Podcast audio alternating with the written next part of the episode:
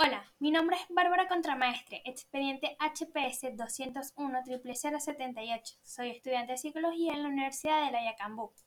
A través de este podcast les hablaré de la psiconeuromología, la interacción entre sistemas y conducta y la relación con algunas patologías causantes del malestar emocional.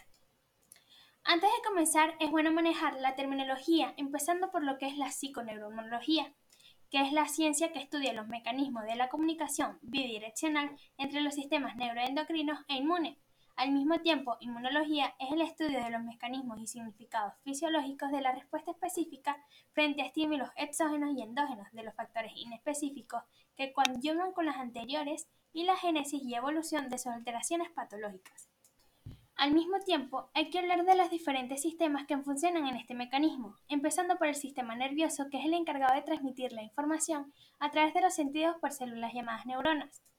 Luego nos encontramos con el sistema inmunológico, que produce ciertos tipos de células, sean bacterias, virus o parásitos, que actúan como defensores del organismo ante células anormales. Y por último, nos encontramos con el sistema endocrino, que es el conjunto de órganos y tejidos del organismo que secretan un tipo de sustancias llamadas hormonas, que son liberadas al torrente sanguíneo y regulan algunas de las funciones del cuerpo. Ahora sí, podemos ver cómo estos sistemas por sí solos trabajan en equipo, teniendo no solo una relación, sino también una interacción entre sí, entendiendo que están envueltos en las respuestas integradas de defensa y contribuyen a la homeostasis, que son como respuesta inmediata ante el estrés agudo físico, psicológico o inmunológico en conjunto a respuestas de mantenimiento. Y así como su interacción tiene lugar siendo el sistema nervioso central, el sistema inmunológico y el sistema endocrino encargados de actuar en este proceso, entre sí actuando recíprocamente eh, a las respuestas o a los estímulos opresivos de una manera coordinada, soportados por las citocinas, los péptidos hormonales y los neurotransmisores de tal forma que en una situación estresante que altere uno de los sistemas del funcionamiento humano, afectan a los demás sistemas debido a las numerosas conexiones entre la mente y el cuerpo. Pero ¿qué tiene que ver todo esto en conjunto a las situaciones emocionales que entendemos nosotros cuando nos sentimos mal? Bueno, dando la ansiedad como ejemplo, podemos ver que al momento de experimentar esta, este trastorno emocional, eh, hay diferentes síntomas o diferentes manifestaciones. Entre la parte emocional podemos ver que hay preocupación excesiva, la intranquilidad, muchas veces puede haber tristeza e y pensamientos intrusivos, mientras que fisiológicamente se, se manifiestan síntomas como taquicardia, sudoración, fatiga y dificultad para respirar. Bueno, ante la existencia de este trastorno o al momento de experimentar un ataque de ansiedad, podemos ver que nuestro cuerpo reacciona en conjunto a cómo nos sentimos,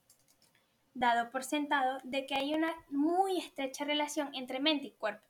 Si lo organizamos bien, podemos pensar que al momento de tener ansiedad, uno de los pensamientos que nos puede pensar es que estamos en peligro. Cuando estamos en peligro, lo más normal es que nos pongamos preocupados, que nos pongamos nerviosos. Cuando nos ponemos nerviosos, ¿qué nos pasa fisiológicamente?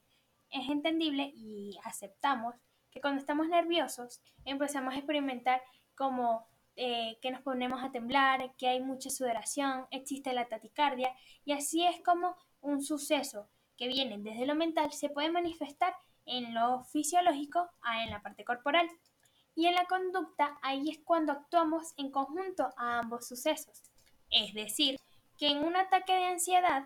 dado a que estamos en un momento de presión no solamente emocional, sino física, nuestro cuerpo nos estará preparando para en cualquier momento poder accionar rápido ante un escape de esta situación que nos está causando la ansiedad. Y así es como consecutivamente el sistema psiconeuroinmunológico actúa en nosotros en respuesta a no solamente las situaciones externas, sino las internas que, nos, que experimentamos como seres humanos. Gracias a este sistema podemos regular no solamente nuestras emociones, sino también las respuestas fisiológicas que tiene nuestro organismo ante estas emociones. Es por eso que al momento de tratar estas situaciones, ejemplo, en la ansiedad, nos recomiendan trabajarlo desde lo fisiológico para luego en lo mental o en lo emocional, haciendo ejercicios de respiración que nos ayuden a calmar precisamente nuestra respiración, sentirnos más tranquilos y calmarnos poco a poco hasta llegar a un punto en el que nos sintamos mejor. Y les recuerdo, soy Bárbara Contramestre y espero les haya gustado este pequeño podcast.